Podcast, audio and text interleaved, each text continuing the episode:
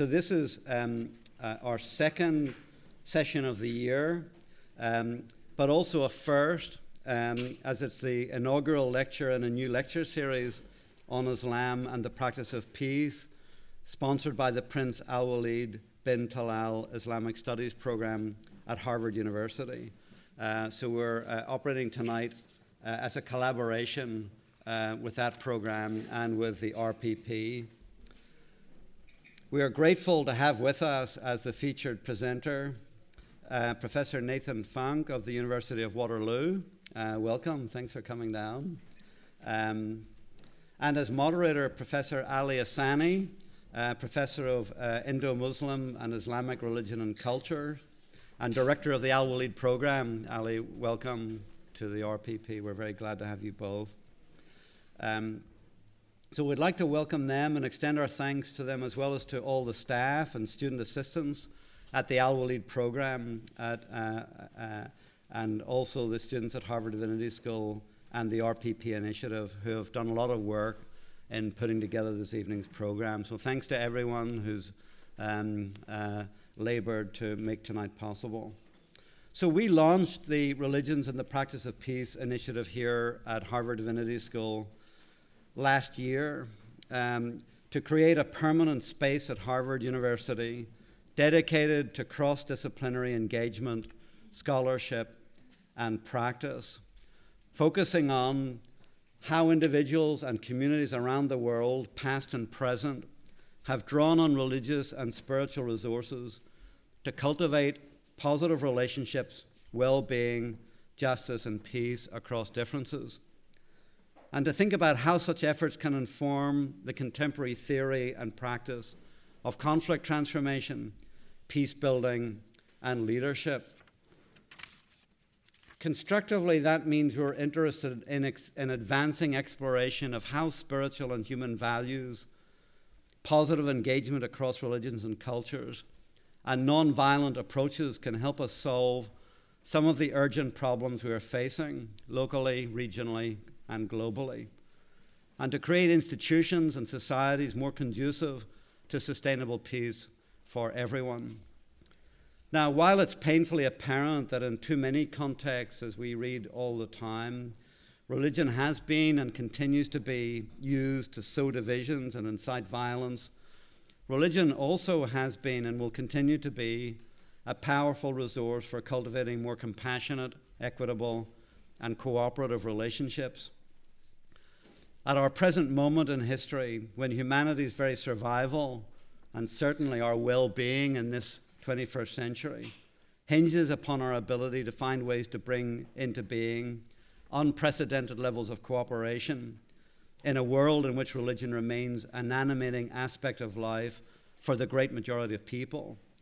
The wisdom and experience in our spiritual traditions for how to cultivate peace and harmony, both inner and outer, accumulated over millennia, is an immense fund of knowledge to which we in the human community are all heirs and which we cannot afford to ignore um, or forget about. Yet, as I observed myself firsthand during the troubles in my native Northern Ireland, efforts for bridge building and healing, informed and empowered by religion, often take place quietly outside the spotlight of news coverage and official histories and, um, uh, and high level political discourse.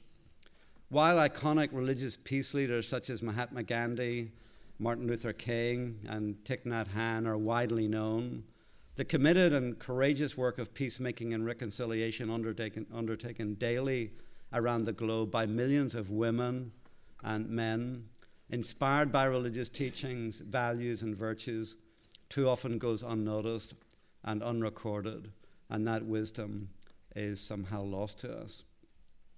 Fortunately, over the past couple of decades, scholars at places like the Kroc Institute at Notre Dame, Eastern Mennonite University, Georgetown's Berkeley Center, uh, Tannenbaum Center, University of Waterloo, um, have been giving these important phenomena more serious attention. Yet much more remains to be done. Here at Harvard, with our deep expertise across disciplines and schools, from theology and psychology to history and anthropology, to diplomacy and law, and our unmatched global networks and our reputation for intellectual leadership, I think we're in a strong position to advance knowledge of religious peace practices in their manifold dimensions and cultural and historical manifestations, and to investigate their implications for 21st century peace building and leadership, and to bring this crucial knowledge to leaders across sectors and the global public, what I've called zip lines from the ivory tower, not just um, talk shops, but trying to make a difference. We're therefore grateful to have as part of our working group uh, people in the, um, uh, in the rows in front of me faculty, graduate students, alums, and staff, not only from Harvard Divinity School, but the Harvard Law School, the Kennedy School of Government, the School of Education, the Medical School, the Business School, the School of Design, and the Faculty of Arts and Sciences. We also have colleagues from UMass Boston, uh, the Fletcher School of Law and Diplomacy at Tufts, the Hartford Seminary, American University, and experts from NGOs such as the Peace Appeal Foundation and the Carter Center. So there's quite a lot of expertise gathered in our uh, room tonight. So this year, our second year, in addition to offering this pu- public colloquium series, a parallel course for graduate students is also being offered, and a series on spiritual formation for transformative leadership. So we're continuing to build our collaborations with partners across the university and to catalyze relate, related initiatives and other people across Harvard uh, trying to do something of the same uh, kinds of thing. One of the new initiatives that we're most excited about, apropos of this evening, is the groundbreaking lecture series on Islam and the practice of peace that actually begins here tonight sponsored by the Al Walid Islamic Studies program here at Harvard. Like the Al Walid Conference on Intra Muslim Relations, um, on which RPP collaborated last year, this new lecture series brings welcome attention to vital contemporary issues. It promises to il- illuminate aspects of the Islamic tradition and its multifaceted legacies of peace practice and pedagogy that have so much to contribute to our contemporary global conversation and shared human quest for sustainable peace. So, before we get started, um, a, sh- a, brief note about the format of these colloquium sessions, which are integrated with the parallel graduate course. So, we will start off with the presentation by our guest speaker, and then follow that with a, with a period of moderated discussion between the speaker and the RPP working group the graduate students, a fabulous and diverse group bringing a remarkable breadth of experiences and talent from across the university, have prepared for this evening by doing readings assigned by Professor Funk and will kick off the working group's discussion. In the third and final part of the program, we'll open up the conversation to the rest of the audience, to all of us, recognizing that many of you joining us here tonight come with great interest and in some cases with substantial experience and expertise on this topic. So, with that, I'd like to invite uh, my friend, colleague, uh, uh, Professor Asani, director of the Al Walid program at Harvard, to say a few words about the Al Walid program's vision for this new lecture series and guide us through the rest of the program. Professor Asani, thank you so much.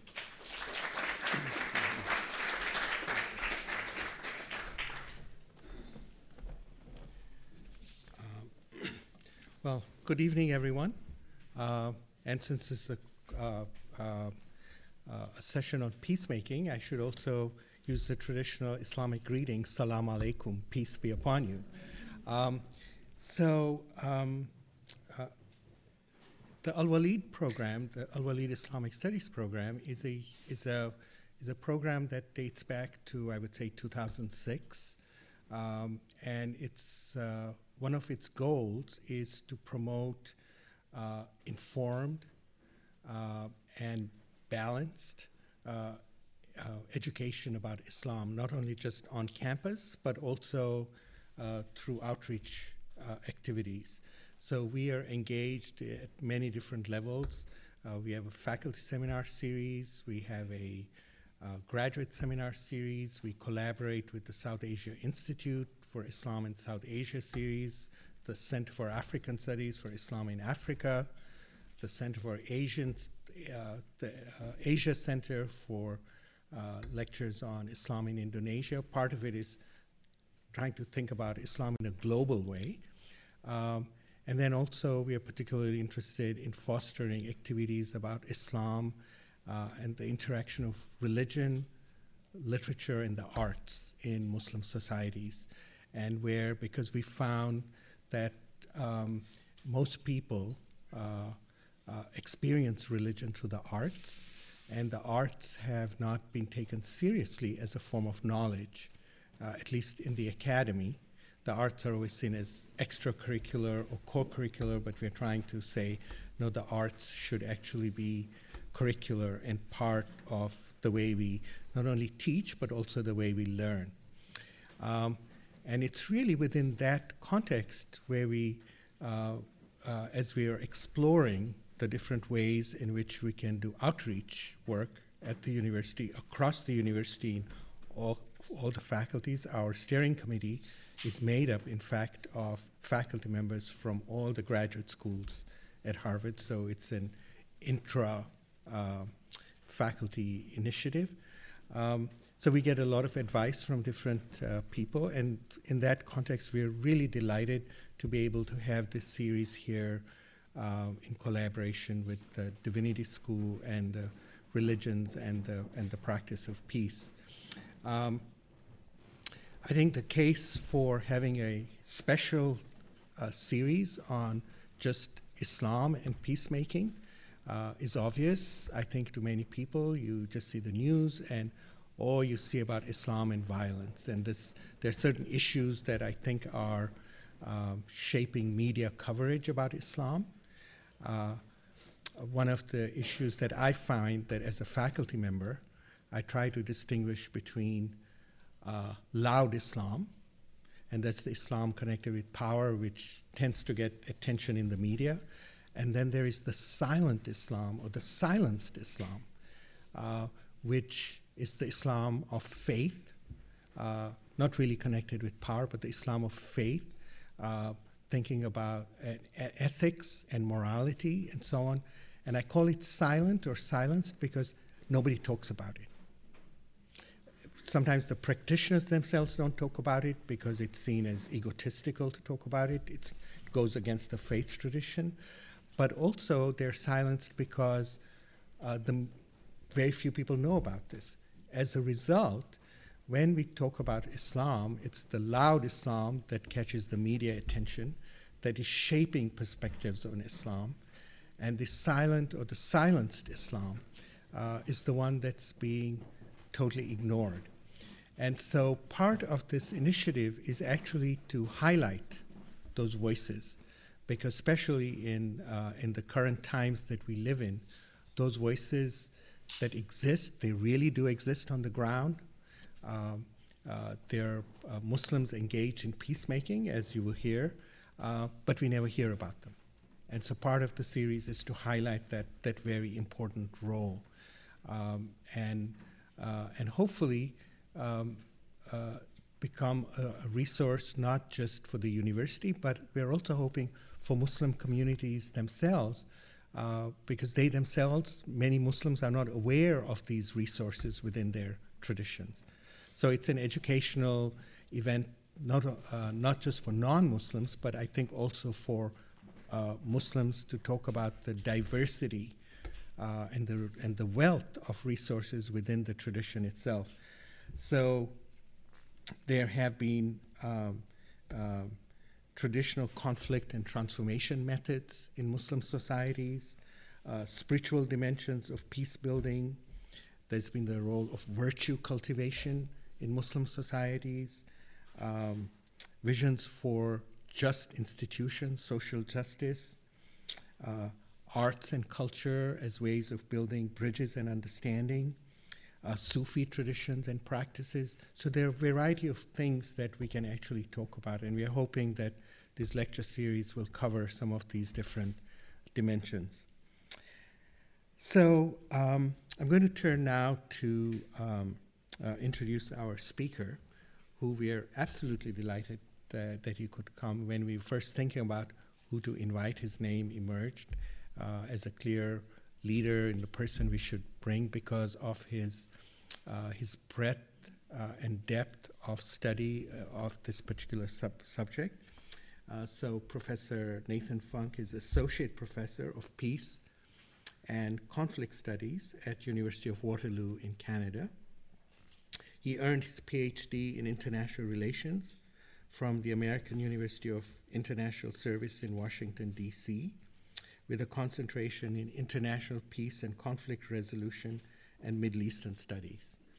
Uh, before commencing his doctorate at the American University, he completed a BA in Global Community Studies at Gustavus Adolphus College uh, in uh, St. Peter in Minnesota in 1994.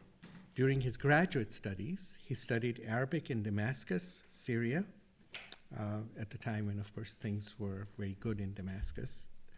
Uh, conducted field research on track two diplomacy in Middle East and Cyprus, worked on research and training projects for the United States Institute of Peace, including a project with Lebanese American scholar George uh, Irani on Sulh, the traditional Islamic ritual of reconciliation, and collaborated with American University professor Abdul Aziz Said to design new courses on Islamic peace paradigms and Islamic sources of conflict resolution.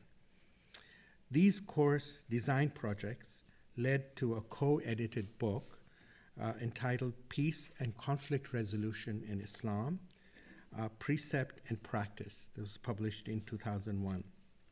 Before taking up, prior to taking up visiting professor positions in international relations at American University and George Washington University, he returned to Damascus and working, began working on a book, Islam and Peacemaking in the Middle East.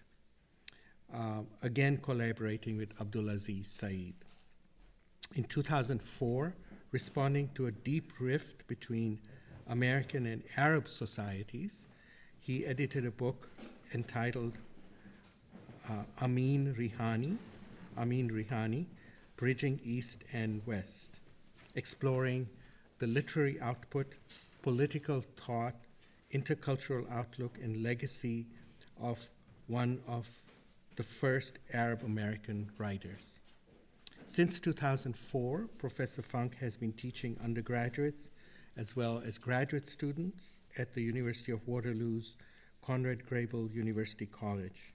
In addition to the Islam and Peacemaking book, he has continued to write on Islamic peace paradigms, Islamic Western relations, and the role of cultural and religious factors in peace building. Recent book chapters and articles include Religion and Peace and Conflict Studies, Islam and Peace and Conflict Studies, and Building on What's Already There, Valuing Local in International Peace Building.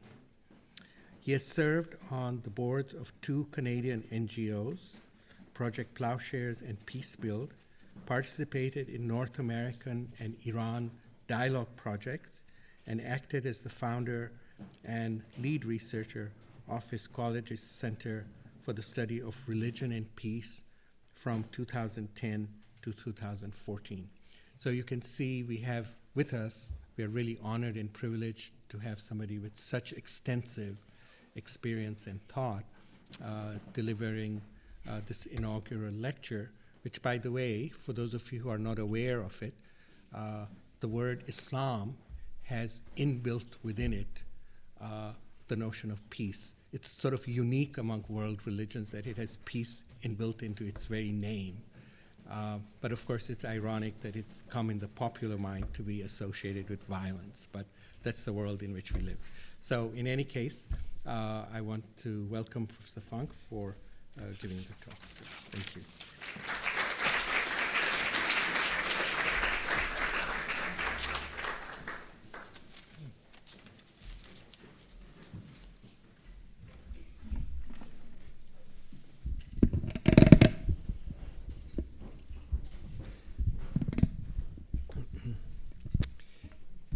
Uh, thank you, Dr. Asani, for that very in depth introduction. I'm very impressed by the energy here the committed volunteers, and the ability to generate turnout. I've attempted to organize my fair share of events in the last several years, and, and I'm happy to get a, a, few dozen, but this is, this is really rather remarkable. And usually the crowd is, is, is mostly gray, but uh, I like to see the, the, the different, different ages, different representation you have here. I feel very honored to be with you uh, this evening uh, as a speaker in a, a, series of events that present what is, in my judgment, uh, a, a, visionary model for engaging uh, issues of religion, conflict, and peace. I'm inspired by the way the uh, Religions and the Practice of Peace initiative seeks to build functional bridges uh, across so many divides divides among disciplines, bridges, um, it tries to bridge the divides among disciplines, tries to bri- build bridges between academy and society. I like that idea of zip lines from the ivory tower. Uh, bridges between theory and practice among different religious traditions, as well as between secular and religious approaches to peace practice. So it's, it's a very integrative approach, and it powerfully uh, reframes our thinking about religion and its potential as a source of motivation and wisdom for peace ready to be tapped in a context in which we recognize that learning happens best when we see that we all can be resources for one another. Uh, each point of entry to the conversation contains valuable insights for the learning process of everyone involved. now, this integrative and dialogical approach you know, it transcends the limitations of many alternative approaches to the subject. So I heartily applaud it. and I also feel very privileged to be part of uh, the uh, launch of the new lecture series on Islam and the practice of peace, co sponsored by the Prince Al Walid bin Talal Islamic Studies program and the RPP initiative. And when I reviewed the goals of the Al Walid um, Islamic Studies program online, I was again inspired by the commitments to interdisciplinarity and cross cultural understanding within the Islamic world as well as uh, between Islamic and Western societies. Now, these themes of bridge building and of seeking an encompassing, multifaceted understanding are very much at the center of my presentation this evening, uh, which is entitled Making Peace with Islam Islamic Approaches to Peacemaking. And let me shift now to PowerPoint.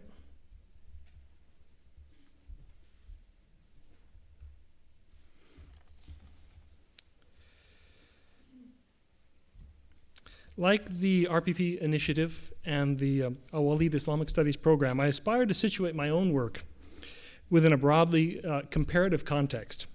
So let me share with you, as a point of departure, some of my own working assumptions about the study of religion and the practice of peace.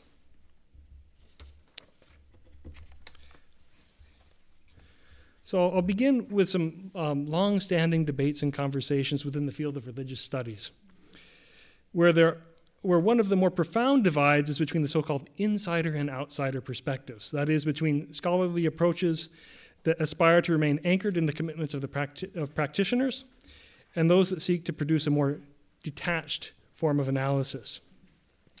There are many who would regard these two approaches to the study of religion as fundamentally incompatible and go so far as to invalidate the other for either failing to understand religion or for failing to seek academic objectivity.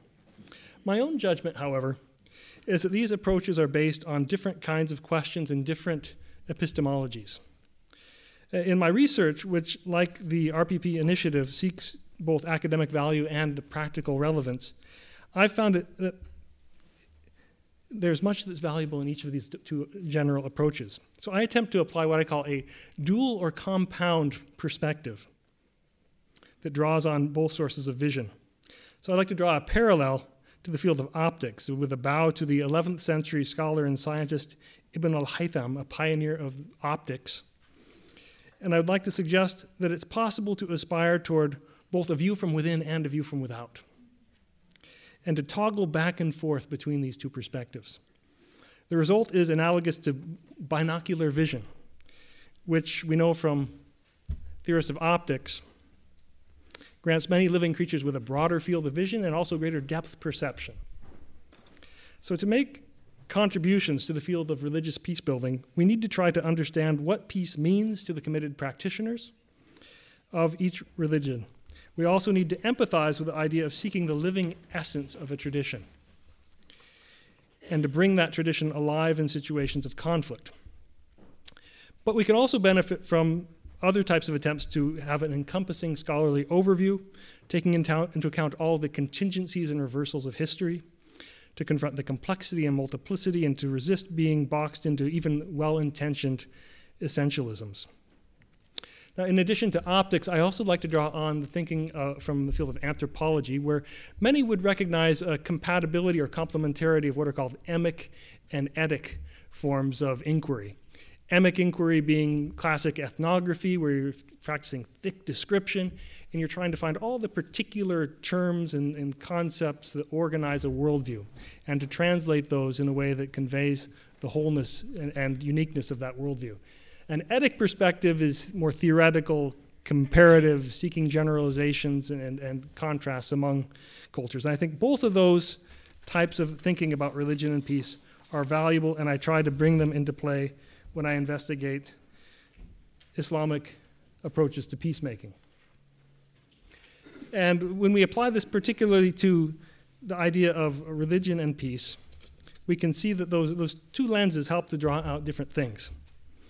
So, that dual or compound perspective helps us to see the particularity and holism that's present within you know, each religion's understanding of peace. You know, we, we often you know, we are often dissatisfied when we talk about religion and peace, and we, we, we, we stay at the level of, of, of kind of thin generalizations. All world religions value peace, which is true. Right?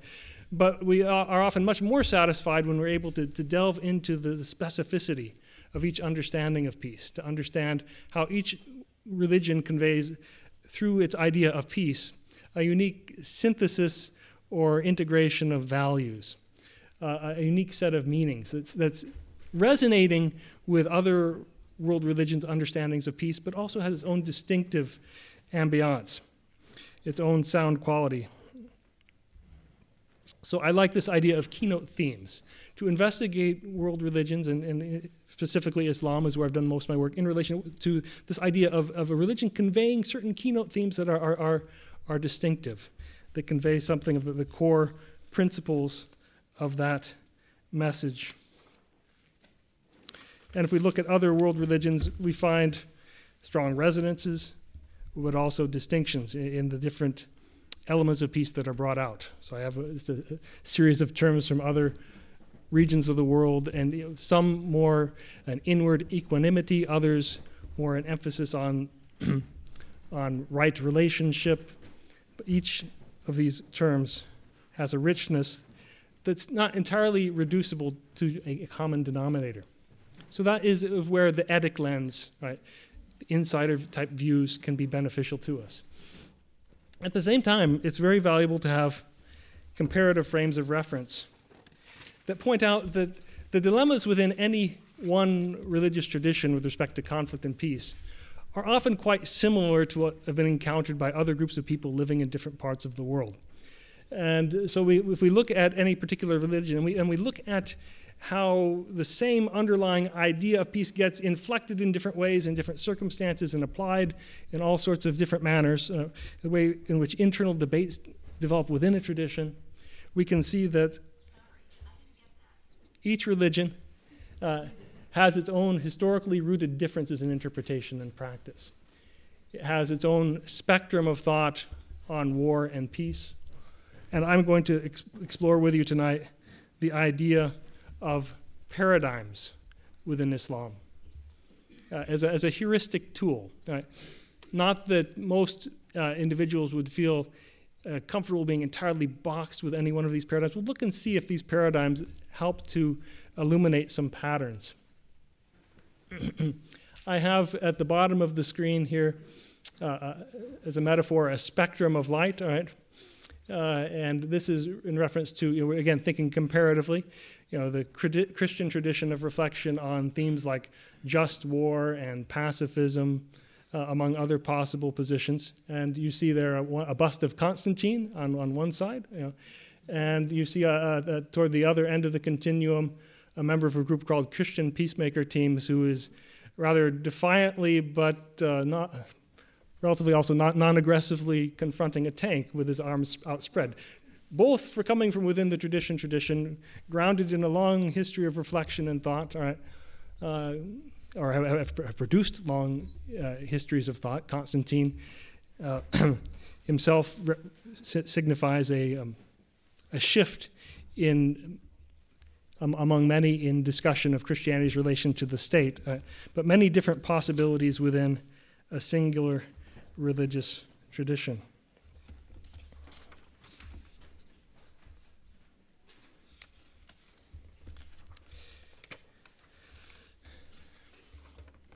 In addition to these uh, matters of academic framing, you know, what, what is the approach? How, how can the emic and etic lenses assist us? It's important also to situate the discussion of Islam and peace within another binary that also, consciously or unconsciously, colors much of our thinking on the subject.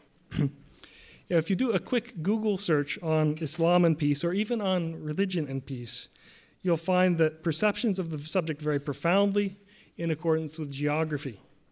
And that in the English language internet sphere, there is a profound skepticism, indeed, much hostility toward the notion that Islam has something of value to contribute to conversations about the practice of peace.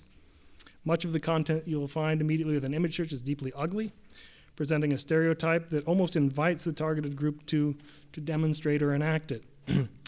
My own research is motivated in no small part by a desire to challenge such representations and the negative dynamics with which they're associated. Now, as much as I dislike the Islam in the West binary, it is one of those frames of reference that, by its very nature, has the potential to enlarge and distort the differences it purports to explain. It's important to recognize that North American images or experiences of Islam are formed in the context of, of conflict, uh, if we accept, at least provisionally, that Islamic and Western identity constructions are part of the world we inhabit, we see some profound differences in basic assumptions within each of these spheres.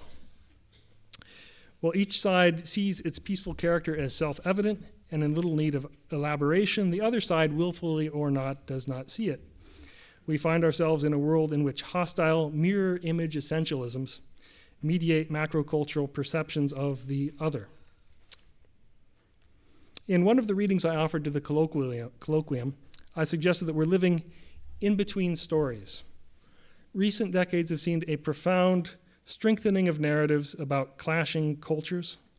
These narratives are, as Dr. Asani put it, you know, highly selective. We, we get the, the loud voices, but not the, those that are not being amplified, the voices of faith. But the narratives also, they reflect an aspect of our experience that's real and damaging. So, the study of Islamic approaches to the practice of peace has the potential to help, I would say, suggest reopen our narrative imagination, to see parts of the historical experience we were not previously narrating, and to, to open us to new stories and possibilities. So, let us now explore Islamic understandings of peace, first with a spotlight on central tendencies or keynote themes. Afterwards, I'll shift to internal diversity and differences in paradigms. And I just want to underscore that as I explore these, these themes with you, uh, I, I, do not in any way claim to have the last word on the subject. There is a passage in the Quran that uh, provides interesting you know, metaphor for what I'm trying to say here, which is the idea that if all of the world's forests were pens and all of the oceans were ink, the word still would not be exhausted. Right? There, there's much more to say on this subject.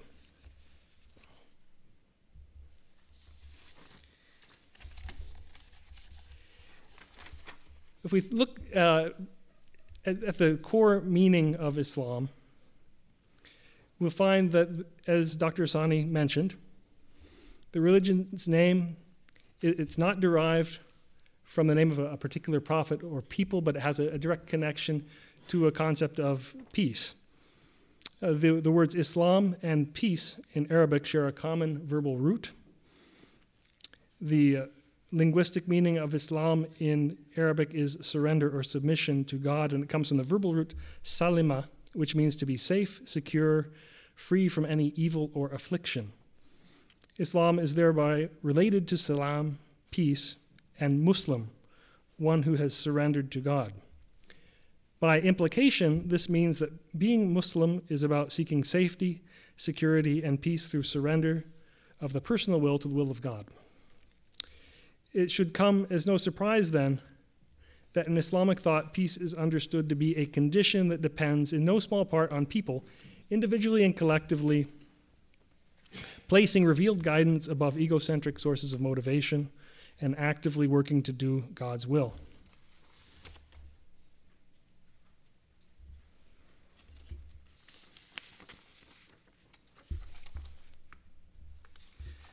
Let us trace some ways in which peace enters into Islamic scripture, thought, and social experience. First, scripturally, we find that peace is one of nine, God's 99 most uh, beautiful names. There's a uh, the idea of God having many, many beautiful names present in the Quran. You know, 99, those that are best known. Uh, Salam is number five in that list of 99 names. It is the greeting, language, and condition of paradise, the state of the spiritually refined soul, a desired, also a desired state of affairs among human beings, founded on a just and harmonious ordering of relationships. It doesn't need much repeating, but I, I will mention it to repeat what you've already heard this evening. The, the common greeting, of course, among Muslims, Assalamu alaikum, peace be upon you, to which the response is, and upon you be peace, wa alaikum assalam. And this is uh, understood as an expression of goodwill, also a reassurance of, uh, of safety.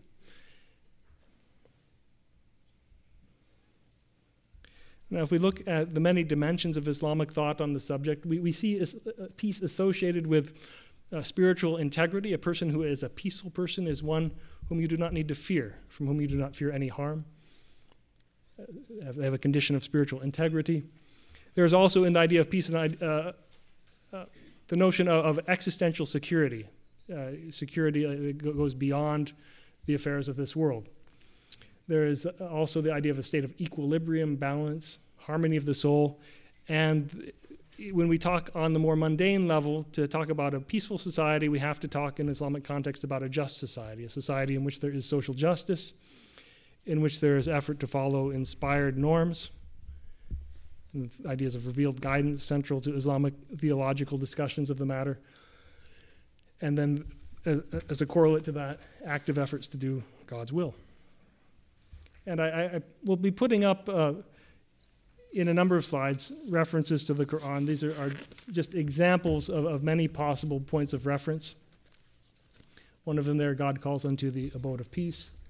Another one, peace, a word from a most merciful Lord. So, peace in an Islamic context is the, the norm, it's a norm setting value.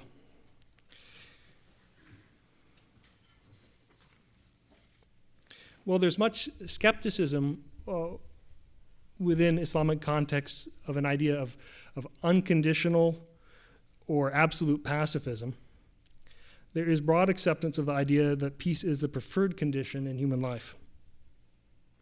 And this position is scripturally grounded, as the displayed passages suggest. First, the idea that if someone kills another person as if they'd murdered all of humanity, or saved or given life to a person as if you've given life to, to, to humanity. That resonates with some other sayings we find in the larger Abrahamic context, underscoring the broad principle of the value of life. The second citation there let not the enmity of a people incite you to act otherwise than with justice. Be always just. That is nearer to righteousness. And fear God. So do not let your own actions be determined by what others do an important uh, principle. You know, in, in peace and conflict studies, we focus on understanding cycles of escalation, uh, retaliation, how, how actions, even in you know, in asymmetrical situations, serve to reinforce dynamics of confrontation. Here's a principle that says, be careful not to let yourself be defined by your adversaries' behavior. Thirdly, but if the enemy inclines toward peace, do thou also incline towards peace, and trust in God, for he hears and knows all things. And some commentators like to point out that the word here is inclines. It doesn't say that your enemy has necessarily even chosen peace wholeheartedly yet, but it means is inclining, has the potential to go there. Right? So it, give it a chance. A clear message there. Finally, I have a hadith on the screen here. Whenever violence enters into something, it disgraces it, and whenever kindness enters into something, it graces it. Reinforcing the idea that uh, at the core of, of the Islamic message, as you know, you'll find at the start of each surah in the Quran is the idea that God is merc- the merciful, the compassionate, and that's what the, the calligraphy there represents. That idea of God is Ar-Rahman, Ar-Rahim. Now, if we try to, to say, well, you know, what, what is distinctive about Islamic peace concepts, trying to, again, to take the, this view from within, uh, what are some, some keynote themes? You know, what stands out when we, when we think of Islamic voices at the peace table next to voices from other religious traditions? What, what are some themes that may not be unique to Islam, but which are maybe unique in their combination of elements? I would say that, that, that some of the, the distinctives again, not, not necessarily uniquenesses, but uniqueness in combination. You know. uh, strong priority on social justice and human solidarity. And uh, across from that left hand point, you see a couple of verses that, that reinforce the message repel evil with, with what is better, stand out firmly for justice, even if it is against yourselves, your parents, or your kin. Strong justice messages. What's often not as well known is that there are also uh, strong warrants within uh, Islam for what's being called in, in, in, my field restorative justice or reparative ideas of justice. The Quran does not negate the idea of punishment as a valid response to crime or offenses, uh, but it also holds out an ideal of magnanimity. Uh, that it is better to forgive, that there are spiritual rewards for forgiving, especially in circumstances where someone has ex- been willing to accept responsibility uh, for wrongdoing, when there is chance for, for moral uh, learning and gain. And there are elaborate rituals of reconciliation that have been practiced throughout the Islamic world, which try to take principles from the Quran and how you achieve reconciliation, how you manage to get someone who has committed wrongdoing or who is family member has caused violence to a member of another family to accept responsibility, right? And then how, how you then try to work with an offended group to achieve forgiveness and reconcil- social reconciliation. Another theme that's worth emphasizing is that in Islamic contexts, there are very, excuse me, in Islamic texts, particularly here the Quran, there are inclusive and pluralistic statements that are quite clearly articulated, as well as the concept of people of the book. People of the book applied uh, directly to Jews, Christians, and Sabians, but is also a concept that has been applied in other parts of the world in South Asia to provide a basis for coexistence with other religious communities. You'll find statements about how every human community has received messengers and guidance, right, which provides much food for thought that has been explored, debated within Islamic context, but it provides a basis for a paradigm of universalism, which I will come to later. So now I'm going to uh, explore the diversity. How, how, what does this really mean uh, in practice? How do textual arguments, themes, scriptural passages relate to what people do when we talk about conflict and peace? In my work with Abdul Aziz Said at American University, who only recently retired, he had been teaching since I believe it was 1957, up until this last year. He finally retired at the ripe age of about uh, 85. uh, but together we worked to map out five different paradigms in a way of illustrating some patterns and possibilities. So these, these are the five. And we don't conceive of them as watertight or uh, not overlapping in any way. They, in fact, can be found often in, to various extents together. and I'm going to start here because you know, every religious tradition uh, of, of, sufficient scale uh, to have states in which members of that religious tradition were the majority, has a history of religious leaders and institutions interfacing with political power. And various compromises and mutual accommodations are made. And you find this in Islam as you find it in other religious traditions. So it's important to acknowledge that in Islam, as in other world religions, you do find paradigms, a, a paradigm or, or, a way, way of um, practicing religion in the public sphere, in which religion becomes used often as a language for legitimating politics and power of leaders, authority, and is uh, articulated in ways that are seen as, as, as, good for social order. And if you read Ibn Khaldun, the, you know, the great historian and thinker uh, about world history, the rise and fall of civilizations, who from centuries ago still cited people like Toynbee quote him as one of the great, world's great historians. He says very explicitly, you know, religion is important for social and political order. there you will find many instances where, in this political context, uh, Islam, like uh, other religions, can be invoked in relation particularly to uh, hierarchical aspects of the worldview, uh, emphasizing intercommunal competition, competition between different communities of, of faith, uh, worldly rivalries, the need for unity in the face of dissension. You can find these patterns. and peace in this context, it still retains the existential and uh, spiritual dimensions, but when we talk about events in the world, peace is often reduced more to an absence of war or violent disorder. There's a word in Arabic called fitna, right, uh, which also occurs in the Quran, which in uh, Islamic intellectual tradition was associated with people driven by their passions and ending up in destructive conflicts.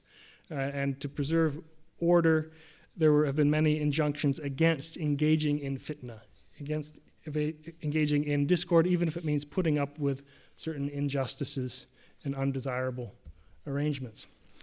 Uh, this is a good occasion to, to, to unpack some of the many dimensions of the term jihad, uh, because it does apply, even if, if this paradigm by no means exhausts the multiple layers of, uh, that you find in the word, word jihad. Let's, let's examine the concept. The core meaning, of course, of, of jihad is striving or struggling to live by Islamic precepts. And this applies to re- Muslim religious life in a comprehensive and holistic sense. Striving to do God's will. And this can take place in, in, in many domains of life. And on the right hand side of this uh, figure, under many forms, we see that, that, that there is a spiritual dimension, in Islamic tradition to jihad, which is seen as, as, as very essential uh, to purify the self, the nafs, uh, to try to transcend ego. Uh, more broadly, trying to be a good and virtuous person, to follow uh, teachings, principles, and norms that, that represent virtue and the good life. Efforts to support social welfare, uh, to confront injustice. And then this last meaning, which is what gets voiced the most loudly fighting. Traditionally, or most generally understood to be defense against attack or attempting to end persecution. Uh, in, in, traditional Islamic thought, there is a, hadith that is often invoked, uh, underlining a distinction between what is known as the greater jihad and the lesser jihad. And there, there's this, basically the, the, the, narrative says that the, the, the Prophet Muhammad and his pe- people have returned from an actual outer fight to back to Medina. Uh, and the, the statement is made we've returned from the lesser jihad to the greater jihad.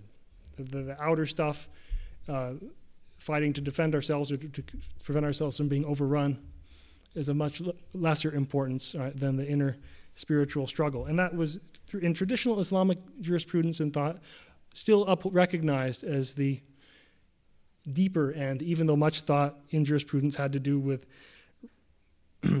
issues of the relations of the Muslim state to other states in the world. which included thinking about war and peace, and yes, also some justifications for fighting. and I just want to, to, to um, put in front of you some, some Quranic passages concerning justifications for fighting. There, there are more, there are others, right? but these are, I think, quite representative of the types of rationales for fighting that you find within the Islamic tradition. And often there, there is, a, I think, a, a distortion of these rationales or, or, an attempt to represent Islam as exceptional in, in, a negative way, as, as basically different from uh, the sort of moral arguments that are made in the West or in other religious contexts. And I would like to, to say it's, it's, that's not a, a fair characterization. If you look at these passages, they suggest that it can be righteous to, stand, to fight to deliver people from oppression, to, to engage in self defense but not aggression. And then this idea that even the, the, that sacred spaces or places are defenseless unless somebody stands up for them. Those are the common types of arguments that are made about fighting in the scriptural sources. and you'll find that then there's just the theme of defense is central, as well as some other themes that I think actually are, are not so, so dissimilar to contemporary, even liberal um, conversations about humanitarian intervention. And uh, perhaps even a resonance with notions of preemptive war, can, be, can be found uh, not so dissimilar from types of arguments that you find in a contemporary Western context.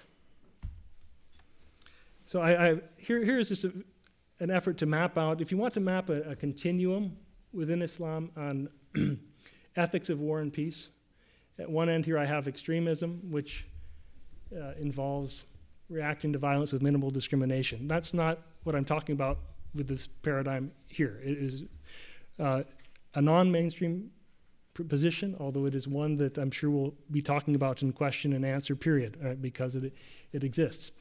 Uh, it's important to recognize what is mainstream, and certain aspects of this peace through coercion paradigm have influence on public debates, as well as broader ideas about Islam fundamentally about justice, about righteous society, about fairness, and even standing, being steadfast in the face of oppression without committing violence. Those can be fairly mainstream positions. You'll also find a contemplative quietist position in the Islamic experience, sometimes associated with the Sufi tradition and with certain strains of, of Shia thought. Right? That is also present in the historical conversations. And just very briefly for comparison, here's a Christian con- continuum uh, developed by a former colleague of mine at the University of Waterloo, uh, in which he similarly has an outlier position, crusade, or uh, which, which lines up pretty well with the extremist position, uh, as well as more mainstream ideas about just war, limited or selective pacifism, activist pacifism, non resistance. So, what is another paradigm? uh, we have, proposed, uh, Dr. Said and I, in, in our writings, uh, an additional, a second paradigm, which we call peace through equity, which represents embodiment of contemporary Muslim aspirations to give life to ideas of a more just, inclusive, and humane order within as well as beyond the confines of presently constituted states. So here we see a paradigm which aspires to uh, more authentically and fully represent Islamic values than the peace through coercion paradigm.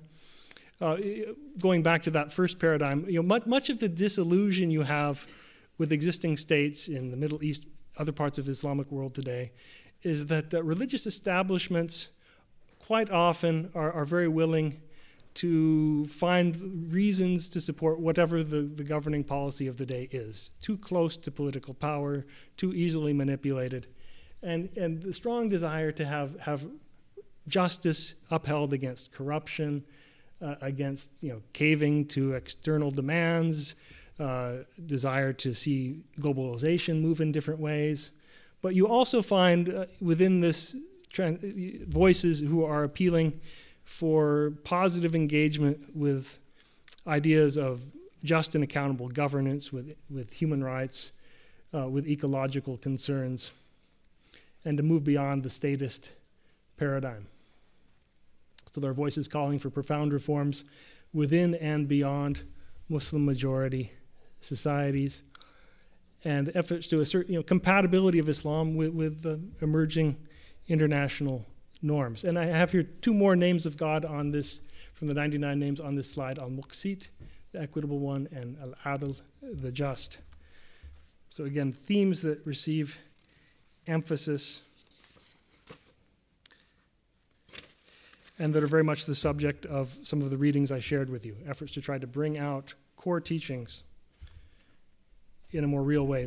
If we have time during our question and answer, we may wish to, to consider different interpretive modes and moods within Islam today traditionalism, reformism, and revivalism. Uh, the uh, questions of religious authority are very much contested in the present era, more so than in the past. Uh, historically, you have the development of, of very authoritative schools of, of law, uh, of jurisprudence, scholarship of, of hadith and traditions. And increasingly, with you know, the spread of literacy, with more and more educated people, you have academically based Muslims, you have people who were not trained in a madrasa but who, who have Islamic learning, who are challenging uh, themes from religious institutions. You have revivalists who, who challenge some of the who, who want to see Islamic norms more fully realized within their societies and against encroachment of external norms from outside. You have reformists who are, are, are asking the universalizing questions how do we relate to, to the, the contemporary context in ways that are innovative and life giving? These are interplaying with one another, but within this peace through equity uh, paradigm, we've understood it to, to particularly provide a framework in which concerns for social justice that are widely shared by those who critique some of the inertia of the traditional system are finding expression. A third paradigm, peace through conciliation.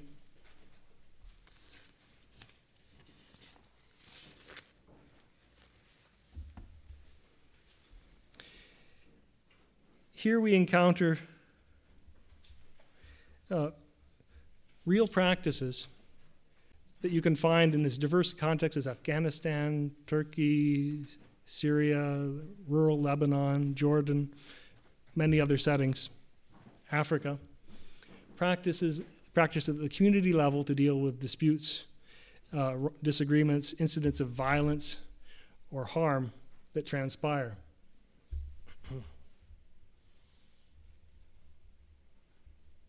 I think snooze is the right right thing to press.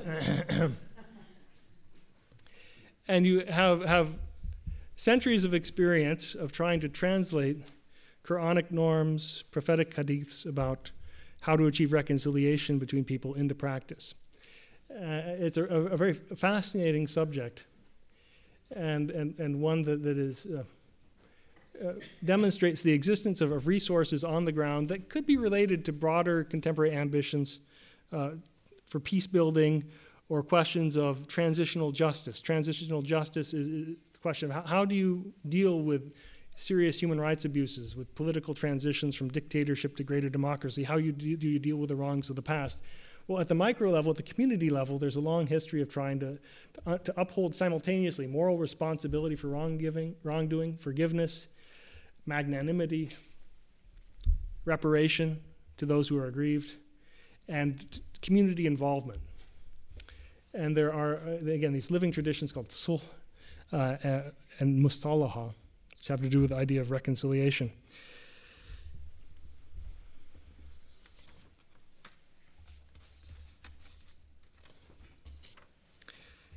And what, these practices, you know, what do they look like? You know, the, the, the sort of um, a, a, general example might be a situation where there, maybe perhaps there is an instance of there's a murder or a grave injury con- con- committed between two individuals in a community that perhaps is more rural, uh, not in, in, in uh, a major urban center. And traditionally, this wrongdoing was not viewed as a purely individual matter. It's between families, between social groups. And the, the incidence of harm or violence can provoke retaliation, retribution, because the extended family functioned as a sort of collective security system, right?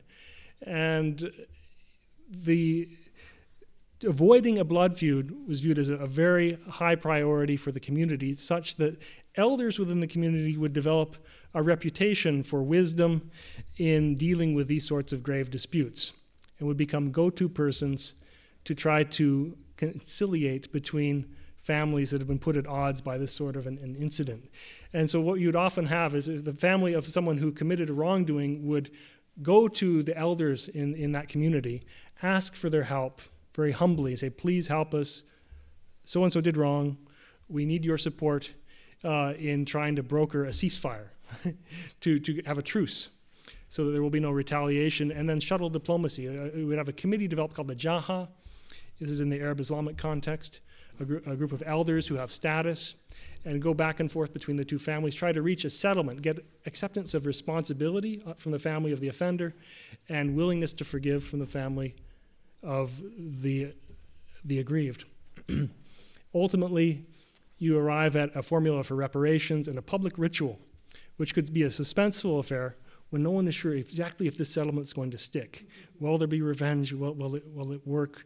And you, the, the elders would, their, their status uh, commands respect from the community, are present, they accompany both families. Reparations are offered, sometimes refused as a matter of magnanimity. It elevates the status of the aggrieved um, family, uh, followed by a, a further ritual such as uh, the family of the victim serves bitter coffee at their home to the family of the, the the, of the victimizer. Then the family of the, of the one who offended has to offer a public feast to the whole community. Right? The, the reputation of both families is restored, uh, amends are made, and strong Islamic uh, principles invoked at multiple points during this process. Fourth paradigm, nonviolence. How are we doing on time? Okay, moving towards. What of nonviolence in Islam? There are many, both within and outside Islam, who do not see this as the most likely Islamic paradigm. And yet there are cohesive voices arguing for just such a paradigm and pointing to many examples in which Muslims have engaged quite deliberately in restrained, purposeful, nonviolent action in the pursuit of justice. And what do they draw upon within Islam in making this argument? Well, Islamic precepts favor collective solidarity in the face of injustice. There are, are, are strong words in the Quran about injustice, but also strong words encouraging uh, patience, a sabr, moral restraint, uh, not responding impulsively to one who is ignorant, and preservation of human life. And there are many precedents we can point to where nonviolent action has been embraced as a strongly preferred alternative to passivity on the one hand and destructive violence on the other. Advocates of nonviolence within Islam like to point out that during the first 12 years of the Islamic community that they were oppressed in the city of Mecca and Quranic passages from the Meccan period strongly uh, argue against impulsively reacting to ignorant statements, to defamation, to oppression, uh, and at the same time being steadfast in one's own beliefs.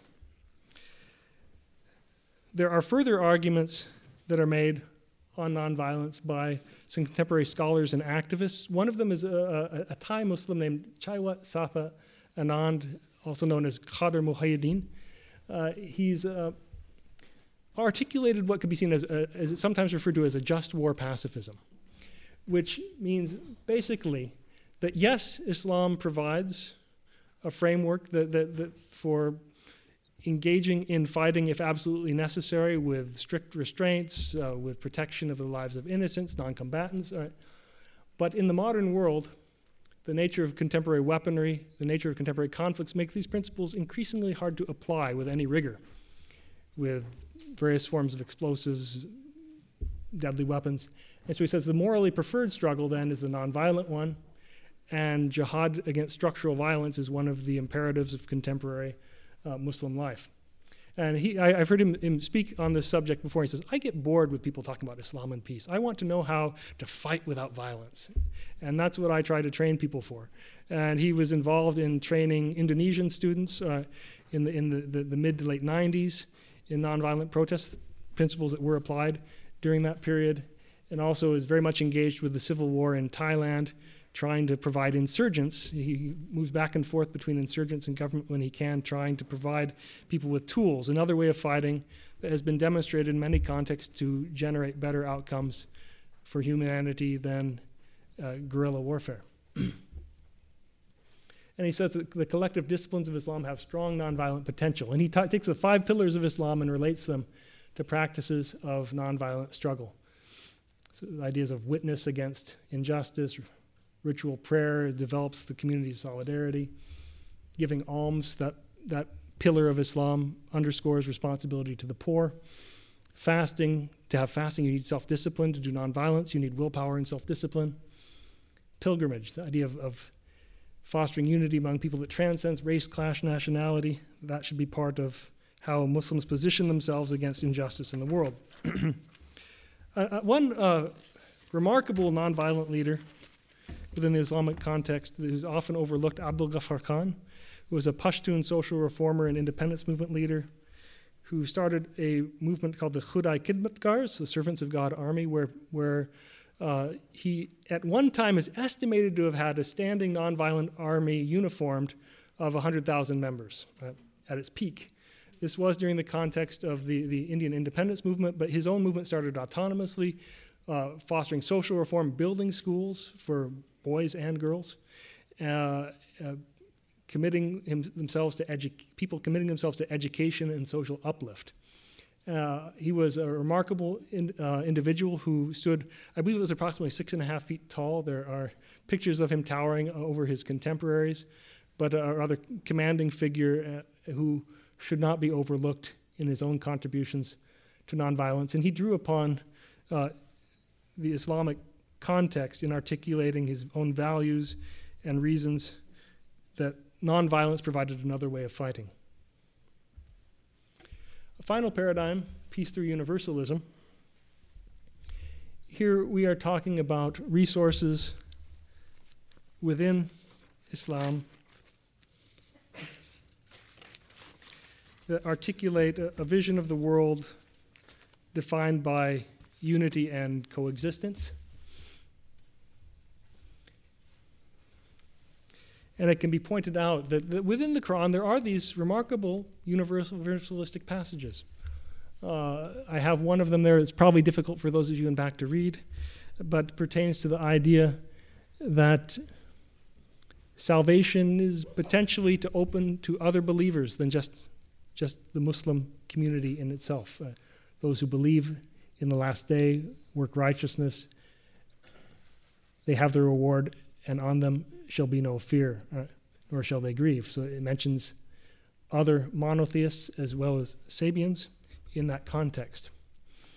Uh, there are also themes concerning the universality of, of divine presence, passages such as, Wheresoever you turn, there is his face, God's face in the midst of apparently the outer world around us, presence of, of, of God.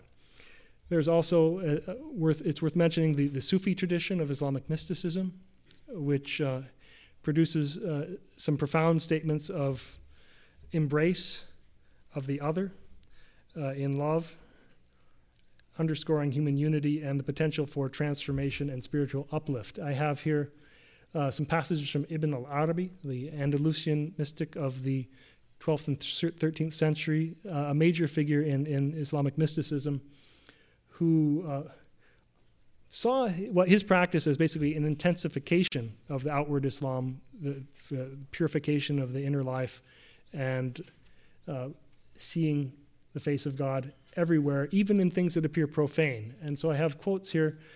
Uh, one, one from his Tarjuman al Ashwaq, al Ishwaq. It says, My heart has become capable of every form. It is a pasture for gazelles and a convent for Christian monks, and a temple for idols and the pilgrim's Kaaba. and the tables of the Torah and the book of the Quran. I follow the religion of love, whatever way love's camels take. That is my religion and my faith. And in addition to penning this poetry, he also has a commentary which he uses to square it, to, to relate it to uh, the larger frame of Islamic orthopraxis and belief. Uh, but uh, some profound statements of solidarity with, with the rest of humanity, even with gazelles, with, with, with nature. So we have here divine names on the screen Al Wasi, Al Wadud, uh, principle about God's embrace of all things and his affectionate or loving quality. And th- th- these ideas uh, have, I, have a, a, very strong leavening effect in traditional Islamic culture, in expressions of poetry that are, at the core of people's identities and experiences in different parts of the Islamic world. I have here some couple of pictures, I, three pictures I took in Iran at the uh, mausoleums of Hafez and Sadi Shirazi, uh, with some, some themes that have that universalistic quality. Sadi Shirazi's quote here is also to be found at the United Nations in New York. It says, All human beings are members of one frame, since all at first from the same essence came. When time afflicts a limb with pain, the other limbs cannot at rest remain. So, the idea that if one part of humanity is hurt, the others cannot but resonate with that. And Hafez translated here in the upper right I hear the voice of every creature and plant, every world and sun and galaxy singing the beloved's name. The beloved here refers particularly to the divine. So that is a framework that tries to, artic- to, to help us sort out some of the different facets of Islamic experience that relate back to peace. So I've tried to uh, account for both you know, diversity of perspectives and some underlying unities and distinctives in the Islamic experience with respect to peace. Uh, there are uh, you know, further things we will, I'm sure, talk about and, and, and can discuss. Uh, in my own teaching on religion uh, and peace building, uh, I, I discussed with my students when we were looking at various religious traditions how there's a two way relationship between religion and conflict. On the one hand, we see sometimes religious teachings directly guiding people on how to engage with conflict constructively. On the other hand, we see conflict uh, impacting people, affecting their worldviews, and influencing how they choose to read their, their religious traditions. There's a two way relationship. And there's a great deal, there are many complex issues, policy issues, historical legacies that we have to contend with when we talk about peace building in our world today. And I articulate some challenges on this particular slide burdens of history, colonial, post colonial experiences, of rupture. Uh, you could say that there's a, in a sense, in, in, in a broken narrative even you know the we in, in the west have a hard time understanding the impact of a colonial era or of certain policies on the sense of identity and continuity in history dignity how that has an impact but it is still uh, uh, an issue we need to contend with in the world today because when conflicts are protracted for too long when intercultural conflicts fester the effects aren't so different as when class conflicts fester. Class conflicts fester, we get Marxism. Intercultural conflicts, we get fundamentalism of one form or another. There's also political dimensions. Right? We, uh, we might even sometimes fall into our own Western sort of fundamentalism at times. Uh, there's a big election issue in Canada right now where a lot of discourse around the burqa. Is this a grave offense to Canadian values or is it a very minor issue? many, many issues to contend with here, but there are also opportunities. I, I hope that thinking about Islam and peace more deeply in a, in, in, in a, a more extended way helps us to think about, on one hand, yes, a richer inventory of resources that are available for localizing peace in Islamic contexts. What are the reference points that really uh, connect with people's values and identities? But also helps us uh, here in a Western context to move beyond exceptionalism and damaging stereotypes. It can deepen interfaith dialogue and help us work to create new stories about how different cultures, communities in our world can learn together, complement one another, and cooperate better. So, thank you for your attention. I, will turn it over to you now.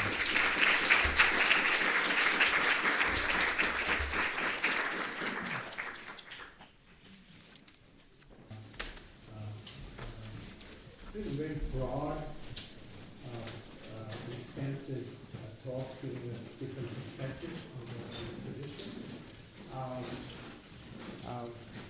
I liked when you, you began your talk with the ways in which you talk about different um, perspectives, how we can look at things. And uh, since you had a quote of uh, uh, the great mystic philosopher Ibn Arabi on the screen there, uh, it made me think about this notion of, he has a notion of dhu al-aynayn, somebody who has two eyes. It's a, it's a state of, when somebody reaches a state of spiritual perfection, you see with two eyes. And the two eyes, with one eye you see plurality, the, the, the, the physical manifestations, but with the other eye you see unity. And that's the other eye you see the internal, the batin, as opposed to the zahir. And those two complementarities going back and forth between the zahir, the external, and the batin, the internal. Think is a very interesting way also of thinking about uh, some of these things because you can talk about external peace and then you can talk about internal. Right? So, uh, anyways, I'm going to open this now. First, uh, as Dean Hempton pointed out, we're going to, there are some students who are, uh, uh, for whom this is part of their uh, coursework. They're participating in a colloquium.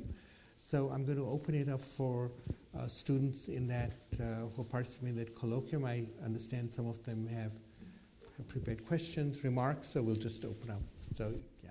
Thank you so much. And thank you for uh, uh, the wonderful readings that you gave us, Professor Funk.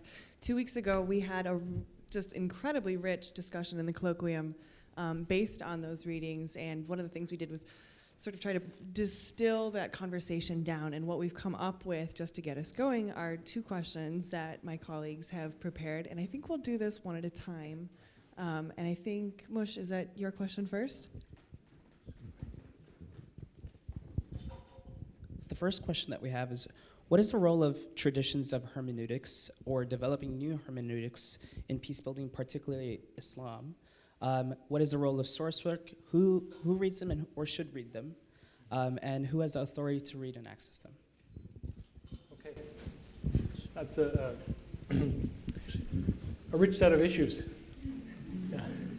And there are those who, who would ask who would say that only some people are qualified to deal with the sources and to interpret. And there is historically a process where first, you know, informally and then later formally, you know, institutions developed, which recognize those with greater learning, mastery of traditions. And that had, I think, some, some really real advantages for the community, as well as uh, in the contemporary, we, we see some, some limitations uh, you know, the advantages to having very clear lines on who's uh, entitled to interpret. It, helps to define what's who, who to listen to and who not to listen to. You know, there is no pope in Islam. There is no supreme authority everyone goes to and recognizes. But yet there are those who are, have been recognized as having greater learning.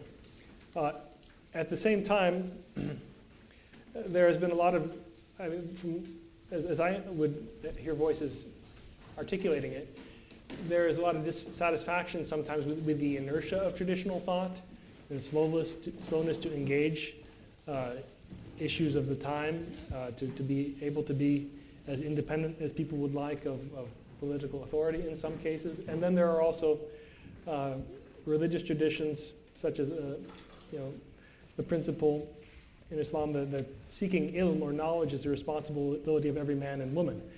So I, I think, you know, when we talk about these issues of peace building, of uh, finding ways to enrich the dialogue or discussion, I think uh, having many voices contribute to the conversation could be advantageous, whatever the religious tradition we're talking about. And if, if uh, authorities are, are, or traditional authority figures are slow to uh, demonstrate nimbleness in thinking about these things. Having an educated populace with fresh angles and takes can, at the very least, encourage those who, who have more extensive training to, to confront the issue. Um, is, is, that get, getting at it? I mean, where you wanted to go with the question. So I think, I think it, it behooves people to see themselves as having the ability to discern, right? Not to be arrogant about it, but to very much be active and engaging. And uh, there is, uh, you know, I, I, have sometimes been in conversation with Muhammad Abu Nimer. He's a uh, peace building practitioner who does trainings uh, in peace building in, in Islamic contexts in many parts of the world and in Africa, the Balkans, as well as the Middle East, Southeast Asia. And he finds that many people feel like they're hungry for knowledge of, of, of, resources that are available to them within their own tradition. Sometimes lack of language skills gets in the way. They can't go to the original sources themselves. But he finds that people want to engage, want to equip themselves, and that it, the results are, are empowering. Hi, uh, my name is Adil. I'm also a student in the colloquium. Um, thank you very much for a very, uh, a very, very rich talk. Uh, so you give us a lot of uh, interesting frameworks on, on how to go into the Islamic tradition um, and try to find these, these toolbox or, or, ways of thinking about peace. And also in the chapter that you assigned to us from your own book, you talk a lot about um, the need for a new narrative and how both, uh, so in the context of Islam and the West, or Islam versus the West, or however we want to contextualize that. So on both sides, we need to uh, have a need for a new narrative and to rethink it. One of the things that we're very curious about in the colloquium is how we assign responsibility for peace building. Um, and uh, put another way, uh, it's uh, whose imperative is it uh, to go about doing this peace building?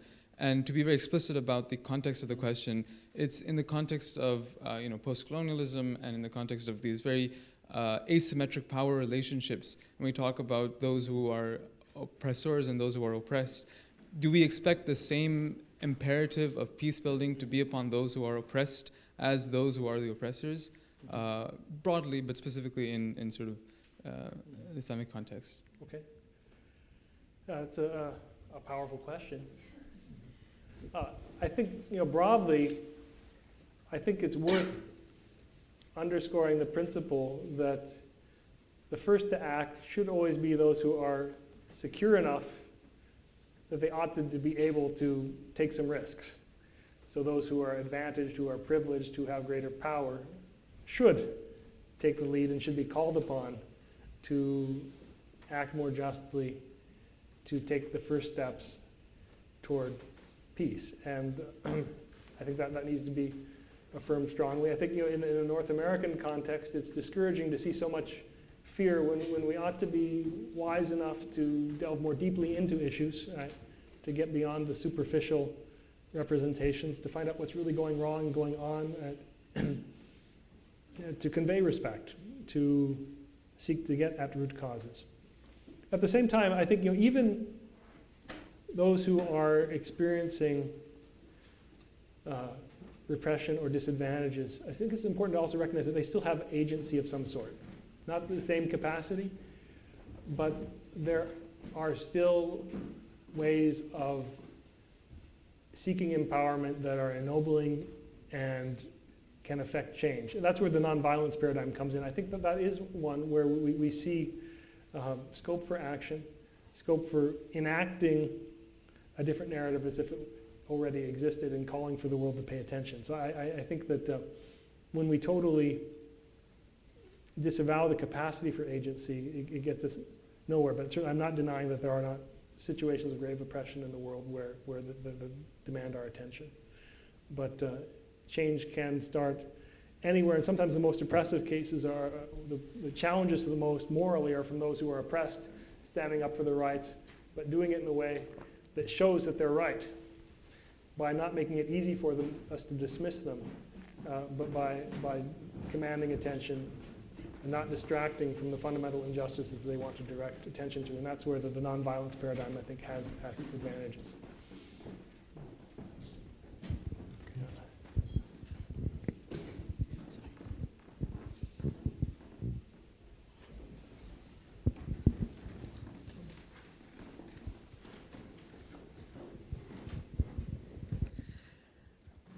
Thank you very much. Uh, my name is Reverend Ellen Frith. I am a, an alum of the Divinity School, and I'm an interfaith minister. Um, I served for three and a half years in Peace Corps in Morocco, where I was very much ensconced in Islam. And it was very moving for me to and very confirming and affirming for me to have this presentation this evening. Reminded me a lot about what I learned about Islam while I was living in it and how it's really formed a lot of my social justice, my nonviolence, my standing up for my rights as a human being and other people's rights. And I had already known what the true meaning of jihad is. But to see it as like the, the kind of minor and the major uh, was a good distinction. Um, I'm part of Greater Boston Interfaith Organization where we were working diligently with the legislature here in Massachusetts to have everybody have their rights protected and their rights enforced. And so I want to thank you very much. I think this is a very important presentation that needs to really be disseminated throughout uh, a nation that's full of trauma right now. You talked about fear. This is also a nation full of trauma. And help people to understand that Islam can be a healing force in this nation of trauma. So I want to thank you very much. I hope that this presentation will be available uh, to share with some of the religious organizations here, um, uh, especially with GBIO, where we, um, you know, with the mosques and the uh, temples, eh, synagogues, and the churches. Um, I want to thank you very much. Thank you. Thank you. Yeah. So I'm going to just, uh, because there are some other students who are in the colloquium and some of the working group, so I'm first going to have questions from uh, those people, and then we'll open it up to the to the uh, audience because I think there are people who've studied this material, so give them a chance to ask some more questions. So anyone from the graduate students who are in the colloquium or, or people of the working group, uh, any questions, comments? Yeah.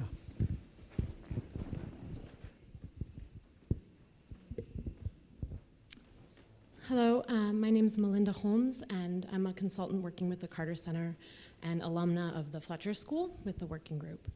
Thank you very much for your presentation.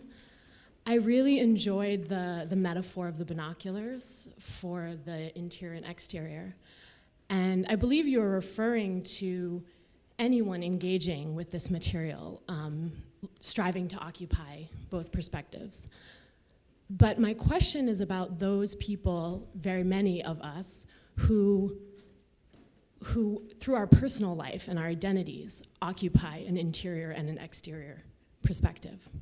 And I was wondering if those engaged in practice or in thinking or in as adherents to Islam, specifically, or religion generally, um, who occupy that kind of interior and exterior space, I was wondering if, through your engagement with practitioners and in this field, if you had any advice on how to seek that kind of balance, how to actually go about doing the interior and exterior binocular, binocular view.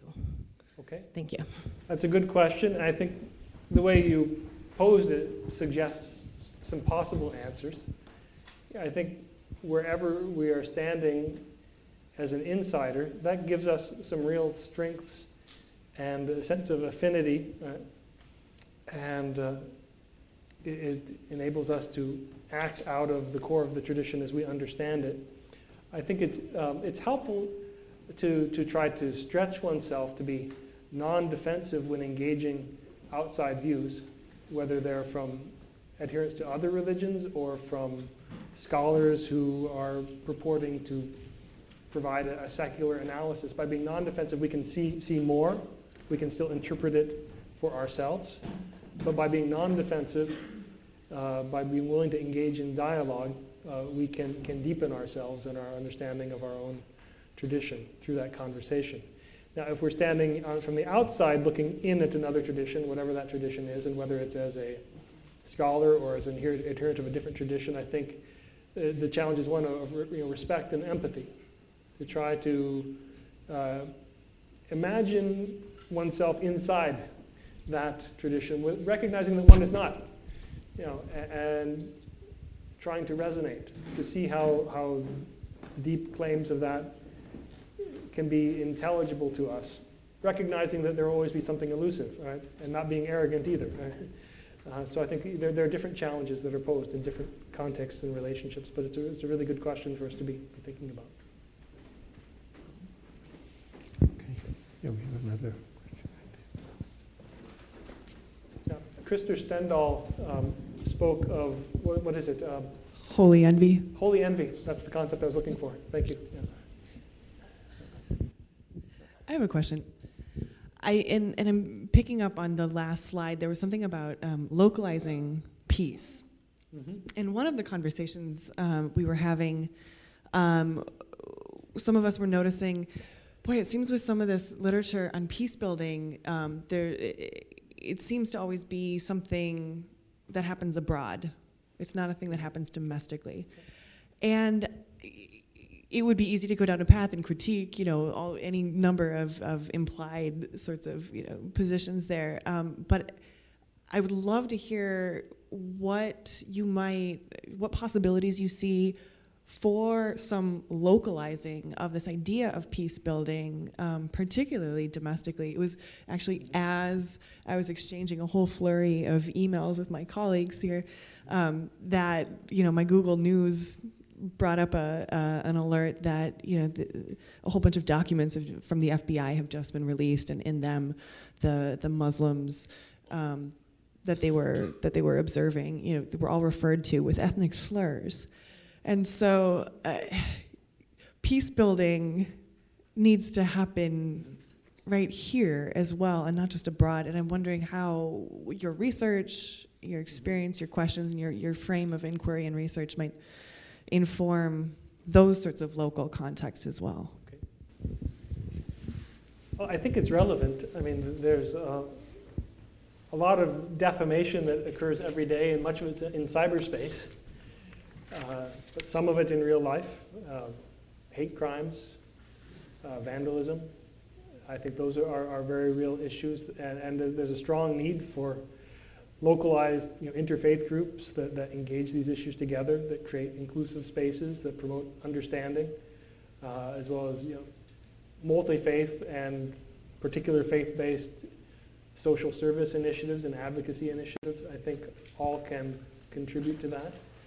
Uh, but certainly, I, I, would not want the work I'm doing to suggest that the, the work at home isn't important, not, not, not by any, any, any means. So thank you for putting that in front of us.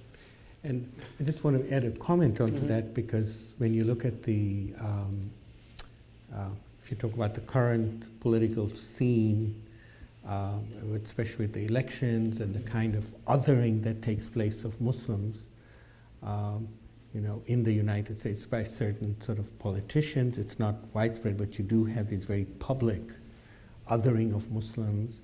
Um, in a way, it's uh, uh, it's a call to, in a way, call to violence. You know, it's it's sort of it's the breeding ground, and so part of the part of the issue, you know, and I so appreciate you know this idea of having that we shouldn't be talking about well, you know, peace building abroad. What about peace building within the nation? Because that peace building within the nation and this kind of, uh, uh, um, I would think, the othering that takes place of religious communities, and this time, this time around, it's the Muslims. At one point, it was Catholics, and so on and so forth. But it's so important to counter that uh, uh, because it, in a way, it's. Um, uh, and it's an issue, I think, also in Canada to a certain extent. Uh, your prime minister, the Mhm. Harper makes all kinds of statements. He's behind in the polls, so Yeah, yeah, which is good. And But that, that um, was one of the impetuses yeah, to use, yeah, press yeah. those buttons. yeah, and um, uh, but I think in Europe and so on in Western societies generally, when you look at, you know, the the push against you know the other, the other doesn't belong here, and even with the refugees, this this very tragic crisis, all these people fleeing to Europe, but there's also, rather than showing compassion, there's this othering that is taking place. So I think that's a very important sort of part of peace, because usually when we think about peace building, we think about wars and people going into conflict. But I think this is another conflict zone. We're not seeing it as a war, but it is a battle. It's a battle for defining who's Ameri- what, what is America and who's American and we need peace building there. So, uh, any other questions? Yeah, from the group, yeah.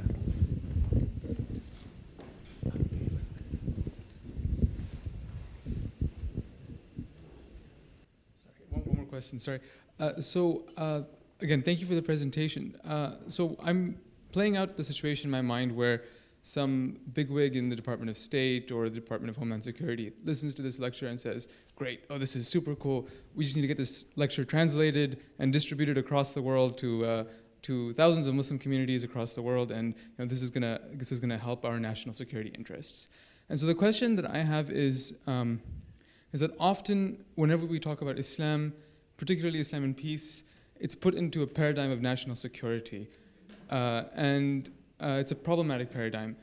Uh, and I, I, my question to you is, how do we go about talking about Islam and peace without falling into these traps of national security, like oh, well, we want Muslims to be peaceful so that they can help our national security or what. So, so that's the question. How do we go about talking about Islam and peace without falling into the trap of national security? Mm-hmm. Good question. uh, yeah, I think you know we, we do have to continue to be critical citizens of of the polity in which we live, and to recognize that, that I, I mean, as valuable as I think these themes are, it, if we continue to stoke the fire in engaging in, in military interventions here there, other places, that we're going to, we're not going to get that far. so definitely we need to be thinking about larger questions of, how, how to engage conflict ourselves. Uh, questions about what we're really even paying attention to in the media and coverage. Uh, following up on your first question, you said, you know, whose responsibility is it to change narratives, and is it ever the responsibility of the weak or it the powerful? Uh, sometimes when the weak are trying to change the narrative, we don't pay any attention. You know, in, in, in Kosovo, in the 1990s, Ibrahim Rugova had a parallel government for years. How much media coverage did it get? You know, a nonviolent movement for Albanian rights and ignored up until the time KLA, KLA takes up arms then people paid attention. Didn't pay attention for years of this inspiring struggle. Um, did, we pay, did we pay much attention to the first Intifada or to, um, do we notice people like Abdul Sattar Edhi in Pakistan, you know, a great humanitarian who comes from a more uh, oppressed social group who provides social services and uh, uplifts the poor, reaches out to the outcast. I think if we're not, if we're only looking at this how, we, how it's instrumental to us, if we're not paying attention also to be inspired by what we can learn, then, then it's a pretty shallow approach. There are those who would do that, who would see this as instrumental, but I think that uh, if we're clear about our own motivation, there are ways, you know, wherever we're entering to this, we, we, can, we can learn something of, of value from it and be challenged constructively while still being aware and critical citizens. Okay. Uh, thank you. So yeah, we'll open up. Yeah, to, we've got a couple of people at the back.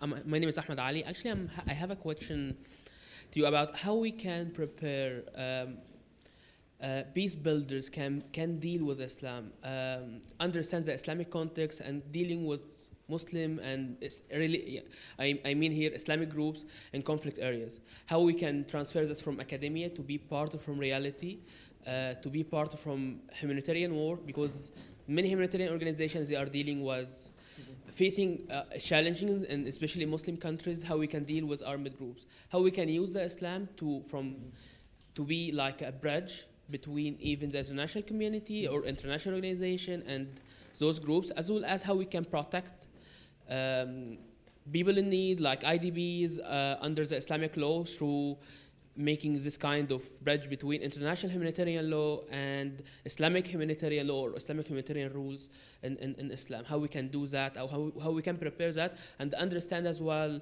um, the local context and how the tradition norms affect our views for the Islam. Because the Islam is not one thing, as, as, as well as the Sharia is relative from Indonesia to Morocco. It is there is different version of Islam in, in, in different countries. Thank you.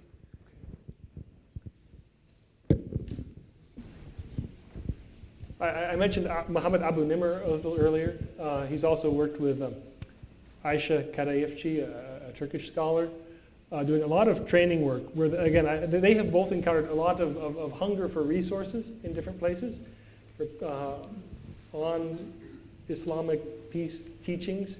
They're, they've documented in some of their own studies uh, many examples of local movements for development, for humanitarian relief, where the activities people were engaging in through you know, local leadership, through elders, through some activist members of society, through women's groups, uh, were activities that directly touched upon you know, questions of how we engage conflict. Uh, they were, were instinctivly drawing upon Islamic values and precepts and articulating them in what they were doing, even if they weren't defining themselves as Islamic organizations. But they were interested, still hungry for, for, for arti- resources they could use to more uh, effectively advocate for the huma- humanitarian and development work they were doing and for constructive responses to conflict. Uh, uh, Abu Nimer is also he's doing a study on you know, how Egyptian schools teach about Islamic values of forgiveness, and he's try- trying to understand you know, how, how these things are con- uh, explored within a curriculum. I think that that also serves as a challenge in other contexts to think about how we, we tap deeper values in relation to these, these matters of, of uh, social concern. Yeah.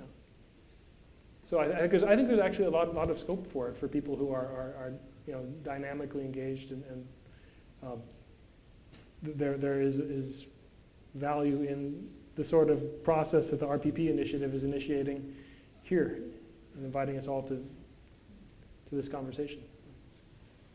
And I think this is also going back to previous questions. This is a good example of localizing peace. Mm-hmm. Our own context, diverse, engage with one another. Mm-hmm. Yep. Okay, I think we have a question at the back there, and then we'll come to you.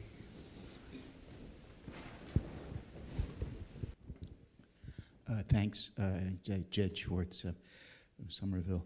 Um, it, it, seems to me that what you, what you have is a, a progression from the greater jihad uh, down to the uh, lesser jihad. And that represents a kind of, uh, when, you, when you get to the lesser jihad, that represents a kind of failure of the greater jihad, which is sort of looking uh, um, about you peacefully and looking within to see what's wrong with the situation. And uh, that's, uh, and, and I, I'm coming from a sociological perspective rather than a theological perspective, so that I would hope that uh, the, the issues that are causing the contention uh, would get uh, focused on by the, uh, uh, the, the, the, global and, and the Islamic communities, and uh, particularly the tensions and, and antagonisms that have been generated between the Sunni and Shia uh, communities um, uh, because uh, I think that unless, unless, unless it's through confronting the issues that are in contention that a new narrative will be developed. And I would suggest to you that the old narratives uh, are, are not working. Uh, that I mean, it's one. I mean, I, I mean, it's great to see. But there's some the phrase: the people say peace, peace, peace, but there is no peace.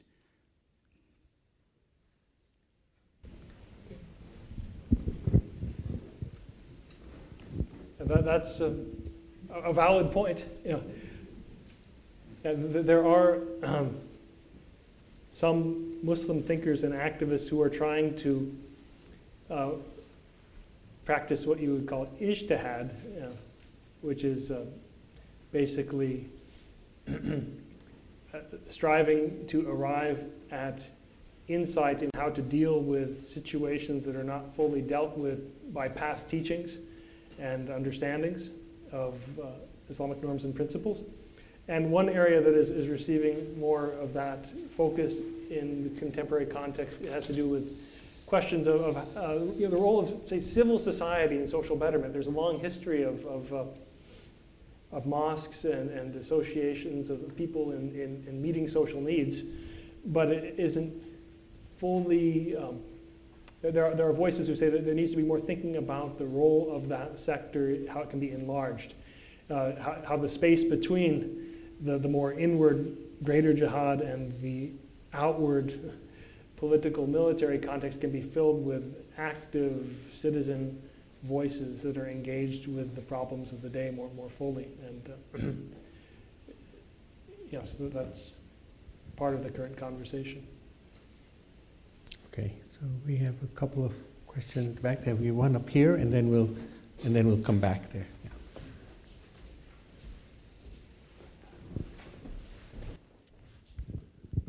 I apologize if I sound too instrumental, um, but I think if one gets at underlying causes behind um, behind this, there are wars that seem to be unending in places like Iraq, Afghanistan, Syria, now Yemen, etc.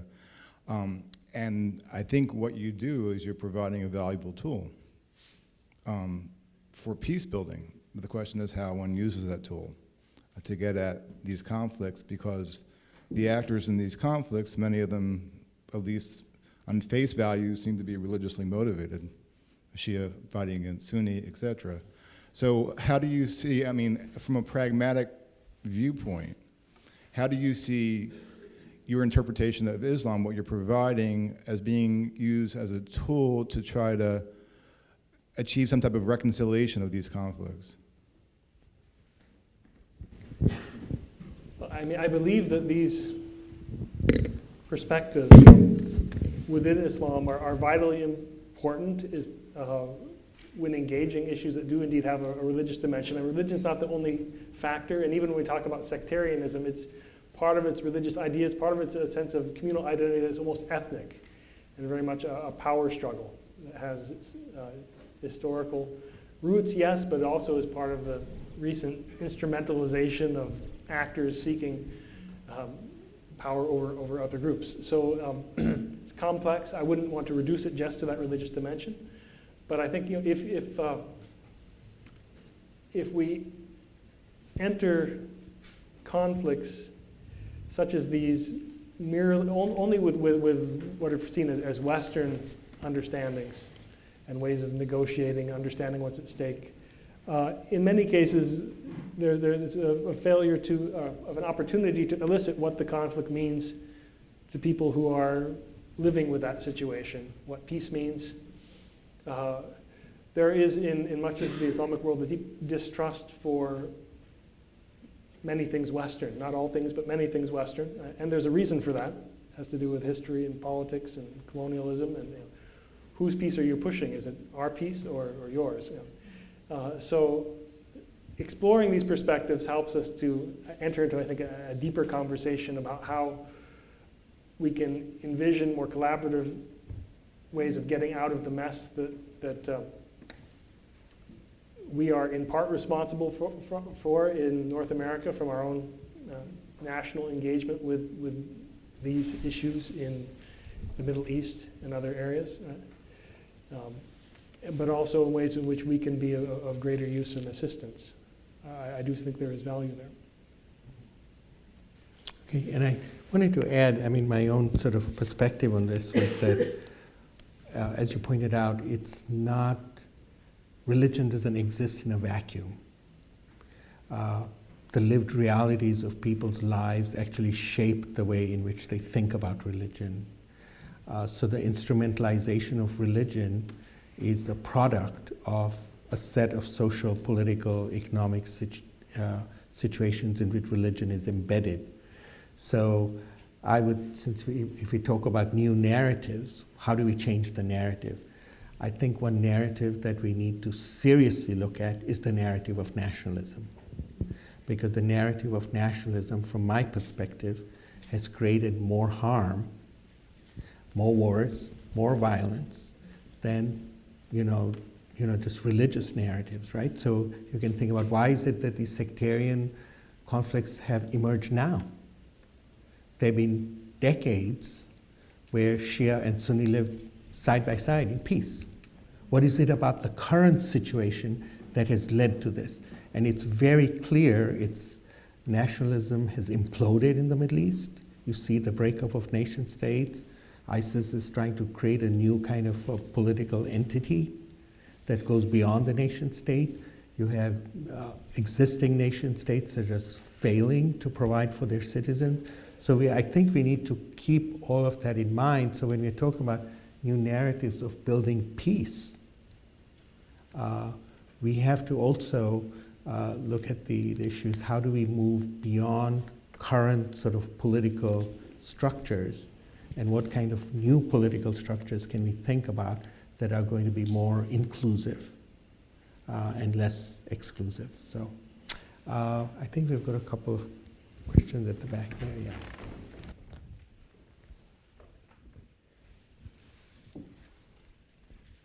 yes, most of my experience is in the secular field, not the religious field. But you mentioned Marxism, and you mentioned, you know, religion being a philosophy, Islam in particular, and religion in general being a philosophy of peace. Marxism, from each according to his ability, to each according to his need, a philosophy of economics. Marxism, we have come to the re- realization, is against mankind. As good as it sounds, it's against mankind. And I'm wondering if the concept of religion being a philosophy of peace is also against mankind um, and is just never going to work. Um, that's my first question. And my second question is that somebody who, you who has knowledge of um, Islam and Muslim, what do you say to the president of Syria or the head of um, ISIS to get them to stop violence against their own people? Okay. I, I, I, didn't, I would not want to be seen as invalidating Marx's valid insights into oppression, the economic bases of it, inequality, injustices of capitalism. I guess what, what I meant was when, when inequality, class based, festers too long, you start to get an insurgency inspired by this movement. And you might even get something as extreme and as distant maybe from that original vision as, say, the, the shining path in, in Peru or something like that, coming out of the despair at the oppressive situation. Uh, there, there is value in the critique that you're um, affirming. what do we say to uh, to Bashar al-Assad? I mean, it, it, it's deeply tragic situation. I mean, I, I uh, I left Syria, and, and, then years later, as Facebook came online, I developed some Facebook friends from different communities within Syria, and it was uh, a situation of, of, real deep sadness to see people talking completely past each other, as if, if they were inhabiting different realities. Those in the, the Alawi community, which is uh, acting out of historical oppression but current dominance uh, in great fear, and members of the the Sunni community and others who wanted democratic change who are profoundly disillusioned with a sectarian state that had, has been very corrupt and excluding them from uh, full participation, livelihood. You know. But to see the, the, the, the, way in which it has unfolded is, is, is worse than I could have possibly imagined. What to say to Bashar al Assad that will persuade him or to others? I, I think that, that Clearly, what's, working, what's happening now is not working. With every major power that has an interest intervening at cross purposes to the other, uh, every, every, each side fueling the conflict with, with, with more weapons, the government, others. Uh, I think the solution for years, the only, only plausible one would be coherent external involvement that tries to put less fuel on the fire you know, pressure some form of transition of government coherently. We're not, we're not close to that at all, unfortunately, that involves Iran and Russia and Gulf states and Turkey, the US. There has to be coherence. Incoherent is just shredding the country. So uh, I don't have a simple solution other than to point out the obvious that it's an oppressive situation where, you know, which is intolerable. You know, when the, the, news came out of the, you know, the um, photographer who was uh, photographing the, the, the, dead, starved prisoners in the jails of the country. Appalling situations that, that deserve everyone's condemnation. But the existing international response is, is completely incoherent. And we need thinking that fosters solutions, not only more bloodshed. Okay, so we have, uh, I think, yeah, we'll have take two more questions. So, yeah. Uh, hello, my name is Arash Qassemi. I'm from Iran, UMass Law and Harvard Extension. My question to you is what is justice in Islam? And when we want to make peace, what is our approach? Are we going from a consequential, in particular utilitarian school of thinking? A excuse me? Uh, consequential, like utilitarian school of thinking, mm -hmm. or um, categorical school of thinking?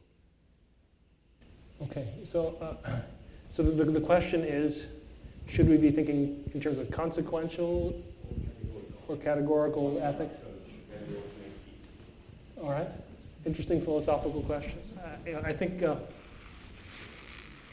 religion brings out the, called the deontological sort of approach, uh, more so than consequentialist uh, or pragmatic. I, I personally think it's important to, to have clear, you know, categorical principles, but also to have an open mind in seeing what the consequences of trying to live by that principle, those principles as we understand them, what sort of consequences are generated. and that's where, where my inner pragmatist comes out. We, we have, is, I, I like Gandhi's uh, idea of the practical idealist who has a moral theory who tries to live it, who enacts experiments with truth and then sees what happens, takes that into account, and then reassesses his own understanding of those guiding moral principles. So I think we, maybe it's a dialectic where we embrace both sides. Is that, is that responding to the issue? Mm-hmm. All right. Okay, so Hi, I'm Melissa. I'm in the colloquium. And so you started your presentation saying that you have an academic and practical different perspectives to your work. And so I have a practical question for you, which is when I go into many parts of, I'm from Georgia, and I will go to where there are Muslims in a very minority, where, as you were talking about, they're extremely othered. People tell me that they're coming to get them, there's lots of fear there, there's lots of national security talk there. And in that situation, do you have any thoughts about how we can practically talk about peacemaking? You said in Georgia? Yeah. But I imagine there are similar conversations having all over the U.S. Now, in general, wherever you are, whatever part of the world you're in, majority communities often have you know, no idea what it feels like to be a member of a minority community. Uh, uh, no understanding of what it means to be, be othered because from a dominant standpoint, we, we don't ask the questions, maybe we don't have always the, the trusted friendships to get the, the honest answer. Uh, I think it, you know, it's critical to be in, in, involved in dialogue. Universities are, are great places for, for more honest and sincere discussions to happen, where we really come to know one another's lived realities. Uh, but generally, you know, in, in, North America, the, the, majority culture, people have, have little uh, understanding of how alienated, how alienating it can be to be the other at times like these. And, and, there are things we can do. We, we can foster conversations like this as a start. All right. Okay, we've got one question at the back there. There, yeah, the, the blue, and then uh, and then we've got one Hi, uh, thank you for the talk. My question is also about the feasibility of the tools that you're providing to engage in peacemaking with Islam. Um, because of the way we engage in peacemaking is primarily voiced through uh, the political arena and the media, how would you encourage policymakers to integrate methods that you advocate for in your peacemaking tools um, to integrate it such that it respects Islamic cultures and values? Um, also cognizant of the fact that Islam varies so much across different countries and cultural aspects as well. All right. A lot could be said about that. One, one, one uh, example that comes to my mind has to do with the, the years immediately after uh, September 11, 2001, in the area of public diplomacy. I, I, I know individuals who were invited to consult uh, with Charlotte Beers on public diplomacy after uh, uh, this, this is, you know, after the Afghanistan war and Iraq wars, and some, were, were un, underway, but the, the, the, the, conventional wisdom was if she can sell Uncle Ben's rice, she can sell America. and uh, this idea of using public diplomacy as like advertising, a brand, doesn't work. Uh, people have all sorts of information about America, and they choose their own channels. They, they, they, they follow the NBA. They, they are interested in, in pop culture and, and, and, songs, some more than others, all sorts of information. They, they also pay attention to politics and what the country does. Uh, public diplomacy could be, though, a channel for two way communication where you, you listen as well as share, foster conversation where you generate input and, and pay attention to how people experience your foreign policy, for example. Uh, what the, the, the, critical issues are for people in, in a region or country. So I think that, that's one way of trying to, to open up the conversation for, for genuine exchange of, uh, uh, of views. I, I, think that uh, it, would, it, would, it behooves the country to have professionals in places like the State Department who reflect diverse experiences of the country and the world, who can bring tools to bear in understanding issues from multiple perspectives. And those are just two, two examples, again, in the outward facing side of, of policy, but um, also in, in domestic policy, there, there needs to, to you know, foster inclusion. Yeah, and we've got one last comment here.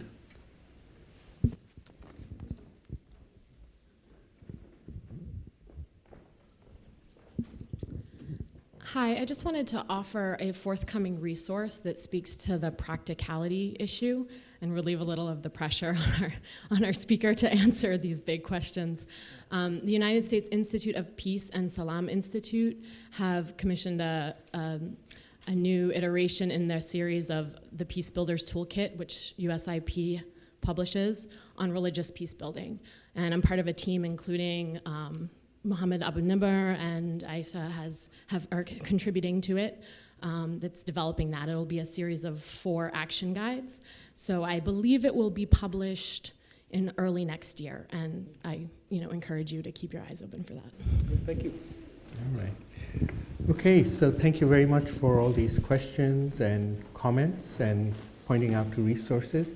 Um, I want to um, add from my own perspective a resource that has, I think, that is underutilized um, uh, in peace in peace building. Uh, uh, I think in Muslim context, but I think also non-Muslim context are the arts. I think the sound arts, the visual arts, the literary arts are very powerful too, and they've been traditionally many of these societies uh, traditions like poetry, for example, have been used to build bridges, and we have lots of examples from different parts of the world. And uh, so I think that that's another resource that we need to be bringing into this whole uh, uh, discussion.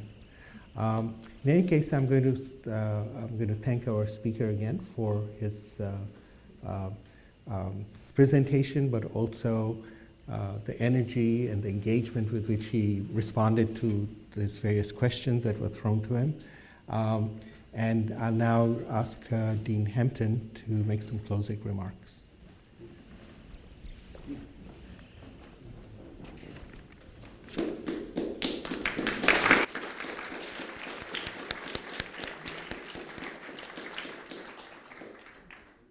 Yes, I'd like to add my voice to those thanks. Thank you so much for joining us, for um, a, a very, I think, deeply informed and thoughtful, conceptually rich, um, honest, uh, careful, realistic, um, complicated, engaged uh, presentation. We're really grateful for um, helping us understand these things better. So thank you very much. Let's them a real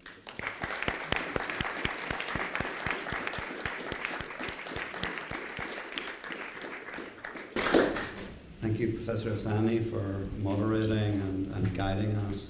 And thanks to everyone who uh, played a part in, in organising and supplying food and reading presenting questions. It was really a, a, great discourse, so thank you. Um, we very much welcome you to join us for future sessions in this monthly series.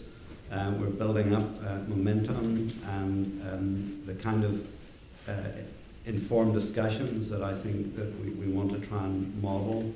So please share this invitation with colleagues and friends um, uh, going forward. Our next uh, colloquium session will be on November 19th, and it will be entitled Bridging the Religious Divide Transforming Conflict When Emotions Are at Play.